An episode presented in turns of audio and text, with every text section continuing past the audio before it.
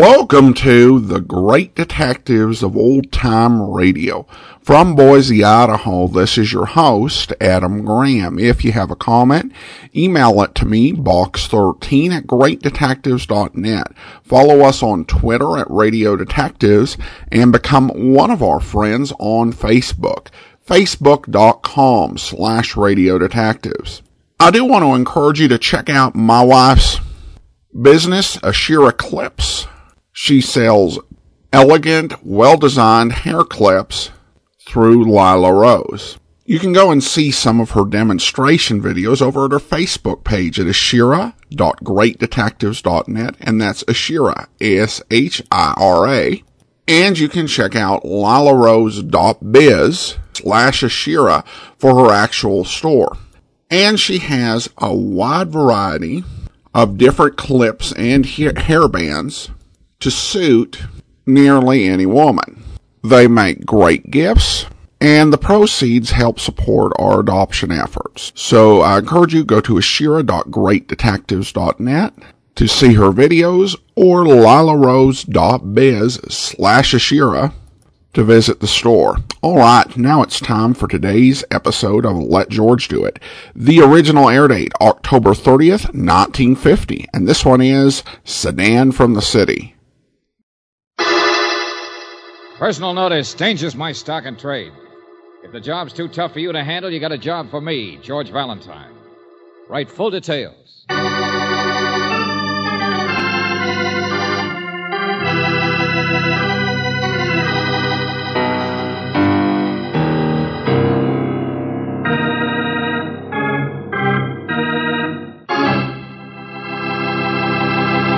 Greetings, mystery lover. Welcome to another George Valentine adventure, better known as Let George Do It. I think we have a real George story for you, even though the title may do nothing for your goosebumps. It's called The Sedan from the City, which I must admit is kind of mild. However, it all takes place on Halloween, which is something at least. And even though it might not be Halloween where you are, I think this story, with its goblins and its witches and stuff, should kind of scare 'em your harem.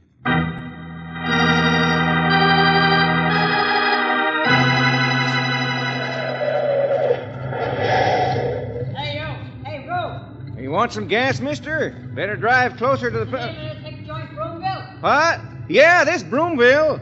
The way you're headed, though, is Timber Corner. But this... Hey, look, look out! Holy smoke, mister, where do you think you're going? Just 'cause you drive a fancy sedan from the city.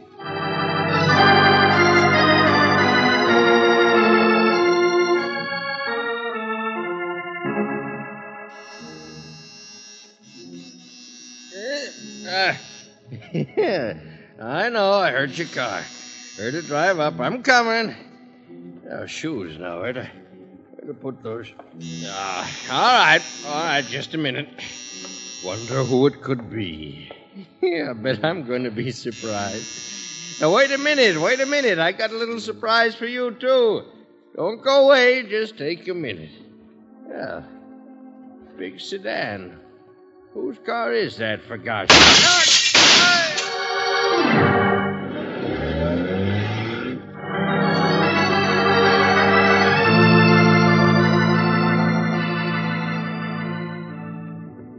Mervyn Brewster, eh? huh?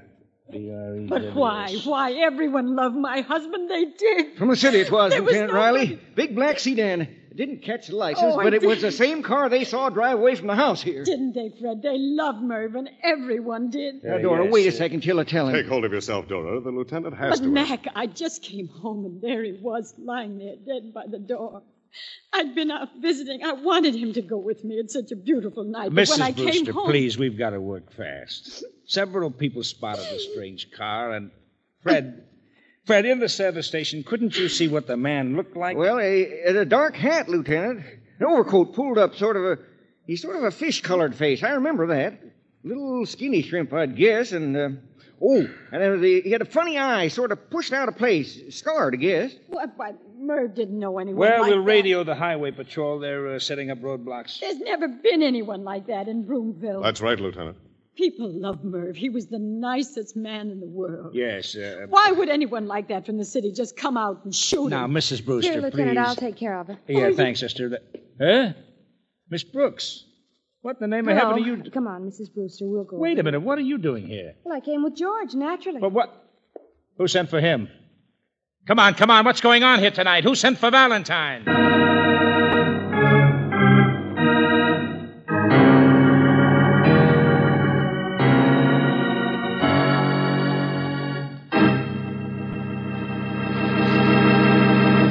You are listening to Let George Do It. Our adventure will continue in just a moment. Now back to Let George Do It and George Valentine.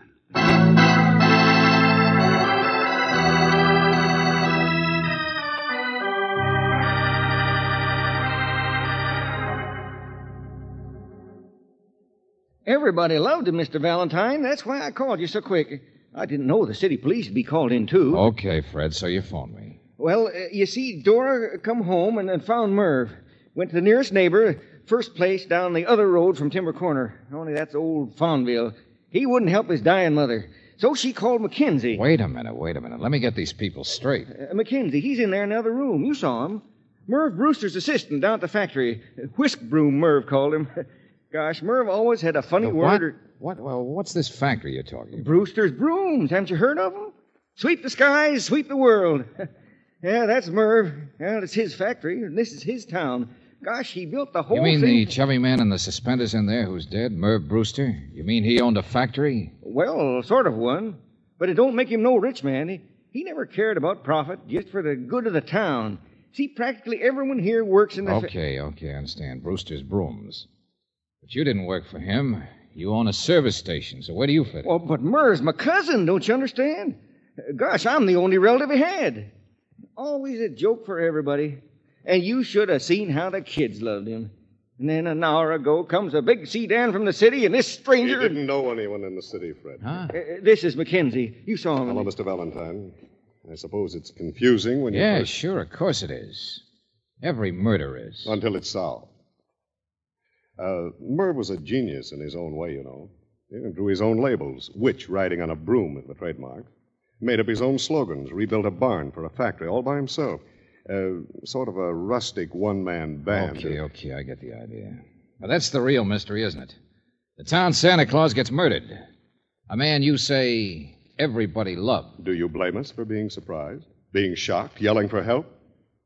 There's no one in Broomville with a fish colored face and a bad eye who drives a big black sedan. It looked like one of them armor proof jobs you see in the movies. Mr. Mackenzie, your boss or your partner, whatever it was, he must have done business in the city.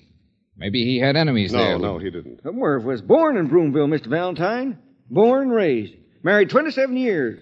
Didn't no children himself, but 20 times a godfather. Now look, look, somewhere there's got to be somebody who didn't No, like I this tell guy. you there isn't. That's why you're here. To solve a riddle that's impossible. Uh huh. Impossible. But it happened.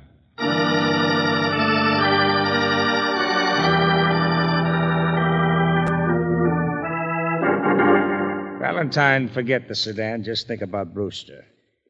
He sat here. Room was dark. Doorbell must have rung. Walked to the door. Well, of course, Lieutenant. Just a that- minute, I said. Little alcove by the door, see? Did Brewster go straight to the door? Did he flip on the porch lights like a friendly guy in a small town would do? He was shot from the porch through the alcove window. That I know. He was peering out to see who was ringing the bell. now tell me Merv Brewster wasn't afraid. Now tell me he didn't expect a strange collar in a big And sedan. the person saw him through the glass and shot him. Shell casings, two of them, and they checked with the slugs. Found them right on the grass, right next to the window box here. Huh? What kind of a gun? A Luger, my friend, A special type with a special shell. A very popular gun in the city, in the dirtier parts of the city. Gang killing. Exactly. But We already know it has all the earmarks Of of a gun. rub out, Miss Brooks. Yeah, a killer and a rub out. Ronnie, if the killer stood here on the wet grass by the door, there's bound Now to you're getting it. Now you see it. Oh, we'll chase the sedan from the city, sure. But right here in Broomville, we've got something. No? Because where the killer stood, there are no tracks. Hey, wait a minute. Oh, there yeah. were. Yeah, sure, sure. But some of these local lovable people have very carefully trampled all over them with a pair of rubber boots. You see, somebody's been killed that everybody likes. Then we find that he really sneaked to the door like a rat in a trap to peer out. Look, we don't know what kind of motives people really have underneath all that. Okay, Riley, go ahead. Make like a detective. Huh? Me, I'm going to follow the footprints. The footprints of the rubber boots that spoiled the killer's tracks.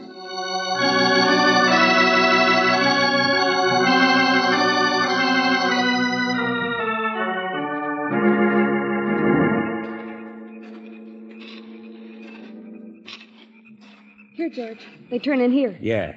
Yeah, across the road. Broomville, so innocent, so shocked. A sedan from the city, and to them it's like a man from Mars. you can't kid me what's going on right okay, here. in here we are. White House. Tracks turn up the drive. You see it? Yeah, come on. Hey, wait a second. Huh? Yeah, number three, Cedar Road. Hmm? Mailbox says Everett W. Fonville. Wow. Fonville, huh? First place down the other road from Timber Corner. What's the matter with. Oh, well, somebody said that, that's all. the house is dark. Yeah. The neighbor, Mrs. Brewster, came to for help, only he wouldn't help his dying mother. What in the devil was. Oh, it's a bell. Oh. Like a homemade burglar alarm. Yeah, it's a tripwire. Here it is. Well, that does it. Oh, these rubes. They don't expect trouble. Oh, no, no. Imagine running a tripwire across your lawn. Riley. Huh? Straight up the driveway. See? George. In the shadow by the garage, something moved. Yeah. Well, here's where we get our answer to what's going on in this nice. There we are. Hey. There's a barrel full of birdshot for the first one of you that moves. That's not from the garage. Someplace overhead, George. Back there. I saw you. Oh, yes, I saw you. And grown up, every one of you. Well, you ought to be ashamed. Hey, now look, friend, what do you no mean? light. You think I'm asleep. Well, I've seen every one of your little games around here tonight. You'll get old fondle, you say. kind of forget a man might keep a watch out of his attic window. Well, it's private property you're tramping on. Trespass, malicious. Hey, slow down, and slow down, Buster. If this were any place but Broomville, I'd have every one of you arrested. You'd what? Climb down from that attic. And get down here fast, my friend. Because you're under arrest.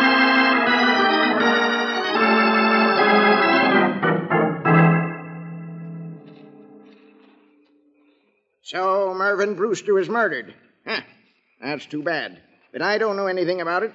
Is that so, Mr. Fonville? I've hardly met the man. You what? But everybody in town. I'm to- not from this town, lady, though sometimes I wish I were. Far from it. Brewster's brooms. Huh. That's all you hear. What a funny thing Mr. Brewster said. Well, I've had enough of it. I retired here for my health and let For me your tell you- health. And a lawyer, too, huh? From the city, no doubt. And your doctor says uh, surround your house with burglar alarms and uh, sit up nights with a shotgun across Hold it, the- Riley. You're barking up the wrong tree. Huh? He didn't trample around in rubber boots. George, can you still Yeah, see? yeah, still by the garage, Angel. There's somebody else here, all right, Riley. What? No, no, no, wait a minute. I'll do this. I don't want you embarrassing yourself anymore, barking at all the wrong things at the wrong Valentine, time. what Saying you- the small town must be up to something mysterious tonight. Broomville, where the trademark is a witch on a broomstick. George, right Uh here. huh. Know who it is, Riley? Wearing great big boots and sneaking around? Oh, I know. We've still got a crime to solve. Only tonight it's going to be a lot tougher than you ever figured. Well, well, who is it? Who is it? Just Take it don't- easy now. It's only a little short guy carrying his head under his arm. Huh? But the head is a pumpkin. And the rubber boots are his father's. What? It's all right, Sonny. Come on out. The man here comes from the big city. He just forgot the date, that's all. Trick, trick, trick or treat, sir. Yeah, Riley. It's Halloween.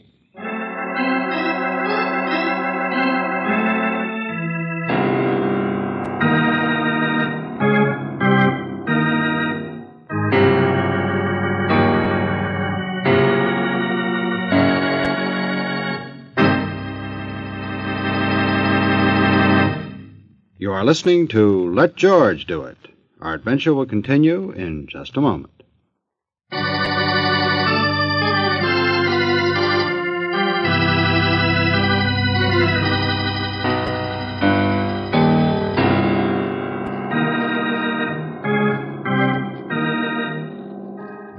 And now, back to George Valentine, a sedan from the city. Before the car disappeared into the dark again, its driver had murdered Broomville's leading citizen, Marvin Brewster, the man that everybody loves. Well, naturally, the Highway Patrol is out frantically searching for the big black sedan. But if your name is George Valentine, your problem is right here. Your problem is why? Why would anyone even think of killing a jovial man like Brewster? And needless to say, Lieutenant Riley is not so jovial when he is reminded that tonight, whatever clues there are, may only be the work of goblins or witches. That tonight is Halloween. All right, Mrs. Brewster, so none of it makes sense. Well, this part does, Riley. Donuts. What? Oh, yes, those. I fried them myself just this afternoon. Donuts. Now, look. There was cider, too, on the little table, see? Poor Mervyn always liked to have something ready for the kids. It was sort of his day, you know, Halloween. We built this factory out of a witch's broom. He was so full of fun himself, you know. He wouldn't let anyone interfere, the police or anyone on Halloween. No, no, sure. Big, a big joker. Only Valentine. Look, I... look, the donuts mean this, Riley. He wasn't sneaking to the door when he was shot into the alcove to peer out. He was just reaching for some donuts to give to the kids. That's what he must have thought the doorbell was a trick or treat. So he wasn't scared. He didn't expect a stranger from the city tonight. Oh, brother. The man that nobody hated. So maybe it's true that. uh, What? No, no, everybody loved him. That's what I told you. Until I heard about the telegram, Eh? I, I still don't Ah, believe. what's this What telegram? telegram? Well, didn't Mac, Mr. Mackenzie tell you? He's the one who took the message from Priscilla. Maybe he told the local police. but- Priscilla, what are you talking about, Mrs. Brewster? Well, she's down at the telegraph office. It's really a part of the post office, and that's part of the general store. Priscilla's a lovely Uh, person. what uh, telegram? A carbon or something that came through. The telegram somebody in Broomville sent today to somebody in the city. Somebody who came out here in a sedan.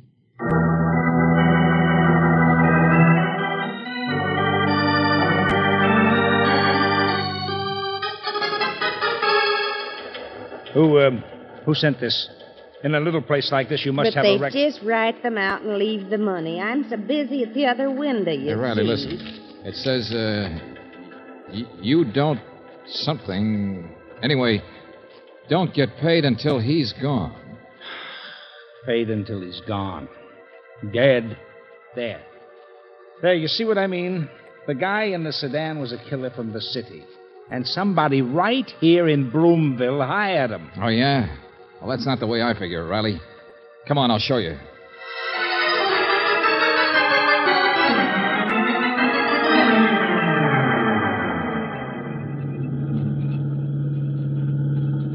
Okay, here we are, Timber Corner. Now, give me your flashlight. What in the world? Riley, what's the Brewster's address? Huh?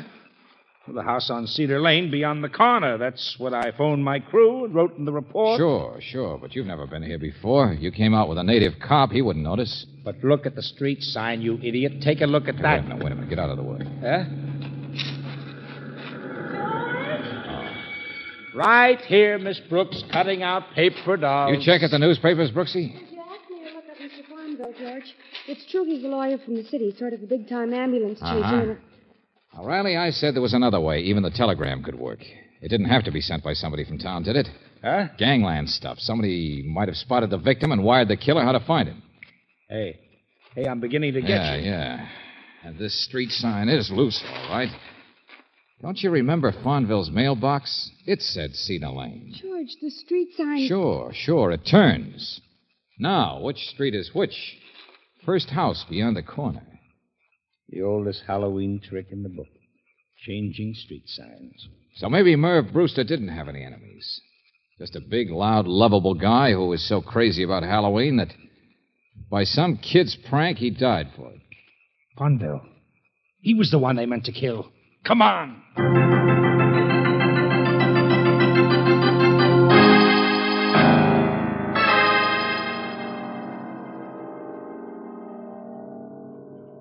Well, too late.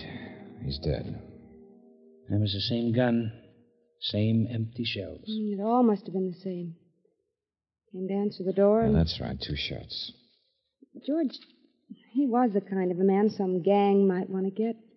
Retired criminal lawyer who didn't pick his clients too well. Yeah, that's it, all right. The killer's set out to get Fonville, only tangles up with a Halloween prank and picks the wrong house. Kills the wrong man. Then finds his mistake and comes back. Riley, this couldn't have happened very long ago. Ah, no, no, I know. So let's go. We'll. Uh... Oh, hello. It's Fred, the guy who got me into this. Yeah, the guy who found the car, the sedan. You, you what? Yeah. Killer ditched it down the woods. Engine's still warm. Come on. It's all over but the shouting. We found it.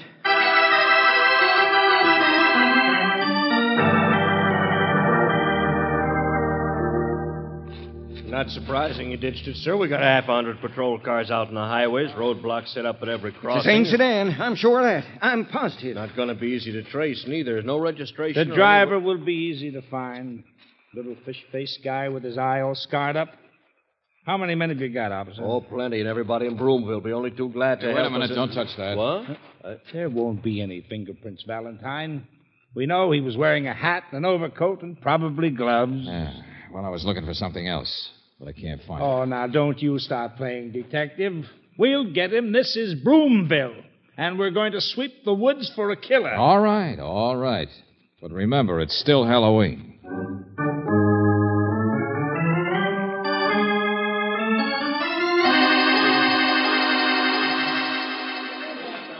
Men, fan out there more. Move slower. Keep your flashlights on the ground. I hope they find him. I hope they find him. Yeah. Mind if I take a look at something inside your house, Mrs. Brewster? Oh, no. Miss Brooks is already in here someplace, I Well, think. hello. Remember me? Oh, yeah, Mr. McKenzie. Mm-hmm. I thought you were out on the manhunt. I thought Dora might need me. They're coming closer, you know. Yeah, looks like he's hiding right around Timber Corner here someplace. Right close. And the closer they get, the more wrong I am. Wrong? What do you mean? Oh, something Lieutenant Riley said earlier. And he was right. When you investigate a case this fast, you don't know what kind of motives people really have underneath. Motives. Everyone around here knows that old Fonville was mixed up in all sorts of things. Uh, Back in the city, that is. Halloween. Gosh, if Merv hadn't always been so considerate, telling the cops to lay off and everything, then the kids never would have even thought of twisting that road sign. George, what's happening? What? Oh, excuse me. It's all right, Angel. What'd you find? Well, I looked for it. I've been upstairs. She's what? It's all right. But I didn't find it. And it wasn't around the car anyplace. Someplace in between, I guess, huh? Hey, how you doing out there? Hey, Lieutenant, you catching yet? George, he's leaving. No, no, Brooks, it's all right. Fred's a tall guy. Let him go. It's a false alarm anyway. They haven't found the killer yet. They won't. Mr. Valentine, will you please tell me what in the name of blue blazes you... Yes, yes, I'll tell you, Mr. McKenzie. Now, suppose somebody wanted to kill Mervyn Brewster. Oh, I, I don't know why yet. But everybody loved my George, husband. Upstairs. there's- Suppose that person set up the phony telegram. Suppose that person dug up a big sedan from the city. That part'd be easy. Why, of and uh, most important, suppose that person took advantage of Halloween by twisting the road sign on purpose. George. Sure, Brooksy. What would everybody say? Kids. An unfortunate accident corroborated by the Halloween road sign and the telegram. Oh, yeah, sure. Everybody knows Fonville has enemies. And forever after, the police would be combing the city for some mythical gangster killer. Mythical. When people saw him, Fred saw him, of all Mr. the foolish- McKenzie, what do you think I was looking for at the deserted car? Miss Brooks looking for here? I, I haven't the slightest It's idea. uh, Halloween, Buster, remember? Well, what's been the greatest boost to Halloween since the Headless Horseman? The rubber mask. The skin mask. The rubber horror mask. You've seen 'em. And think back, Mackenzie. Fish colored face, a funny eye, sort of pushed out of place, all scarred. Oh, no. It, it couldn't possibly have been anyone. Those guys here. outside are getting closer and closer, lady. And I'm getting more and more sure all the time. It was somebody from Broomville, changing his voice and wearing a mask and an overcoat. It was somebody in this room. Uh, Mr. Valentine, I, uh, I think you're forgetting Fonville. He was murdered, too, you know. The killer made a mistake and then killed Fonville. Yes, but Mr. Fonville told us he'd been watching from his attic. He'd, he'd seen every one of the little games around here tonight and the pranks. Exactly, Angel. And he could have, from that attic, very easily seen who changed that road sign. Mr. Fonville? As I remember, there's only one person who's been over to talk to Fonville since Brewster's death. Who might have guessed and been told that the old coot had been watching from his attic, who would have known that he had to be killed, too. I'm afraid. You, that Mrs. I... Brewster, when you went for help. No, what are you trying to It was to. dark. If a stranger from the city came out and did get mixed up by road signs, how would he know it was your husband or even a man behind that darkened glass in the alcove? How would a stranger standing at the door think to look in that window and see him? Stop it. But if you heard Stop him it. trapping around, you'd know what he was doing, you and nobody else. If he stepped aside to get a surprise for the kids, some donuts maybe, you'd know where to look for him, wait for his shadow to fire at. Because you were the one who put him in the alcove with the cider. Put your hands up, all of you. Oh. Yeah, sure. He loved Halloween. The Brewster broom, it's built around Halloween. You know, even the trademark. Oh, he was such a funny man, my husband. Everybody loved him. Except you, huh, lady? All right, now come on, come on. Give me that gun. Give me the Luger. There's a lot of policemen getting closer all the time, and you can't you get away with it. stay where you are. I'm going. I can go past those policemen. They know me. I'm just a meek little housewife. There's Fred coming on the lawn. There's a side porch to this house. I can see you from there. I have my own car. If you move, I'll kill Dora, you. please. No, no, no. Don't move. Let her go. Oh, but it's Halloween. The police won't pay any attention to it. Please, get George, what happened? Some kids piled trash cans on the porch. Brooksy, it's Halloween.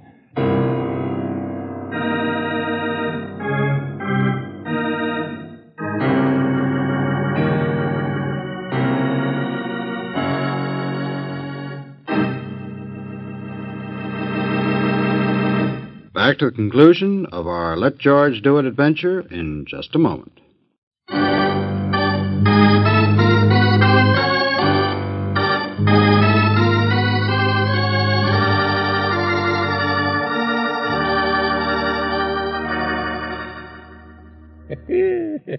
so I was right.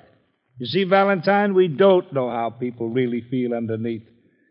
There she is, married for 27 years to a perfectly nice guy. oh, just a minute, Lieutenant. It must have worked both ways. Huh? Well, when I was upstairs, George, I started to tell you. In Mervyn Brewster's study, he drew his own labels, remember? The witch riding on the broom? Yeah, that's right. It's on every broom. It was a big sketch. The original, I guess, in the drawer. Oh, he must have been a lovely man to live with. What, what do you mean? Well, you can't see it on the little ones. But guess whose face he drew on that witch? And then probably laughed about it, thought it was funny. Hey, yeah, that's right. Dora did look a little like a witch. Santa Claus to everybody but her. Kind to everybody but her. Well, it worked both ways, all right. And She's hated him. Halloween. She used it to kill him. It trapped her. Well, Brooksy, somewhere the witches and goblins are laughing real loud. They had a big night.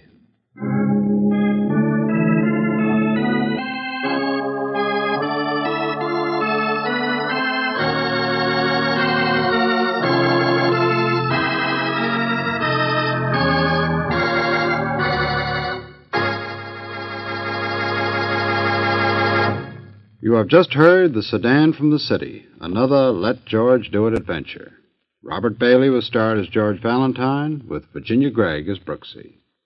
David Victor and Jackson Gillis wrote the story, with music by Eddie Dunstedter. Now, this is yours truly, inviting you to another visit with Valentine, when you will again hear what happens when you let George do it.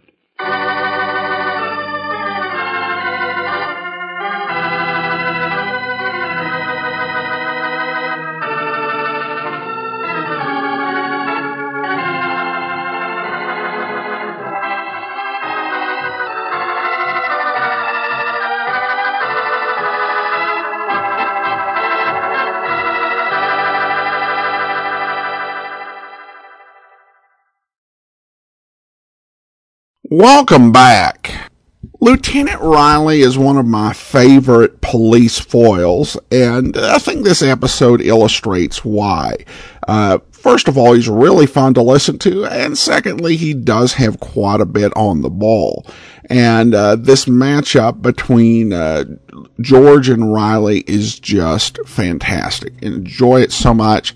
Uh, it's unfortunate that this is the last uh, episode that we have where we'll actually get to uh, hear uh, Lieutenant Riley. And I also did like Brooksy's discovery at the end where she was able to explain the motive. And there are people like that uh, who are nice to everyone except their own wife or their own kids. And that's definitely unfortunate, and it shows you don't really uh, know, just like uh, Lieutenant Riley said, you know, what the motive might be. that people have because often you're operating more off the public persona than anything else when you first get started. David tweets regarding episode 2686, It's a Mystery to Me.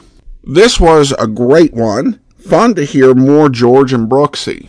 Also have a tweet from Dinobot Maximize writes, were there any attempts or actual crossover of any series? Example, uh, Johnny Dollar and Richard Diamond. Uh, the short answer is not really.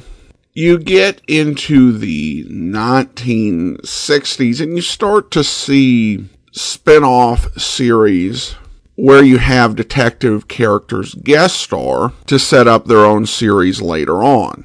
Uh, I think first example I can find of that was in the 1960s. You had Anne Francis appear as Honey West on an episode of Burke Law, and that led to the uh, Honey West TV series. And then in the 70s, you had some proper crossovers mainly between Cannon and Barnaby Jones, both produced by Quinn Martin. And then in the 1980s, you had crossovers between Magnum PI and Murder She Wrote and Magnum PI and Simon and Simon. And there are probably others, but those are the prominent ones that stand out. What you had during the golden age of radio that we can confirm isn't a whole lot.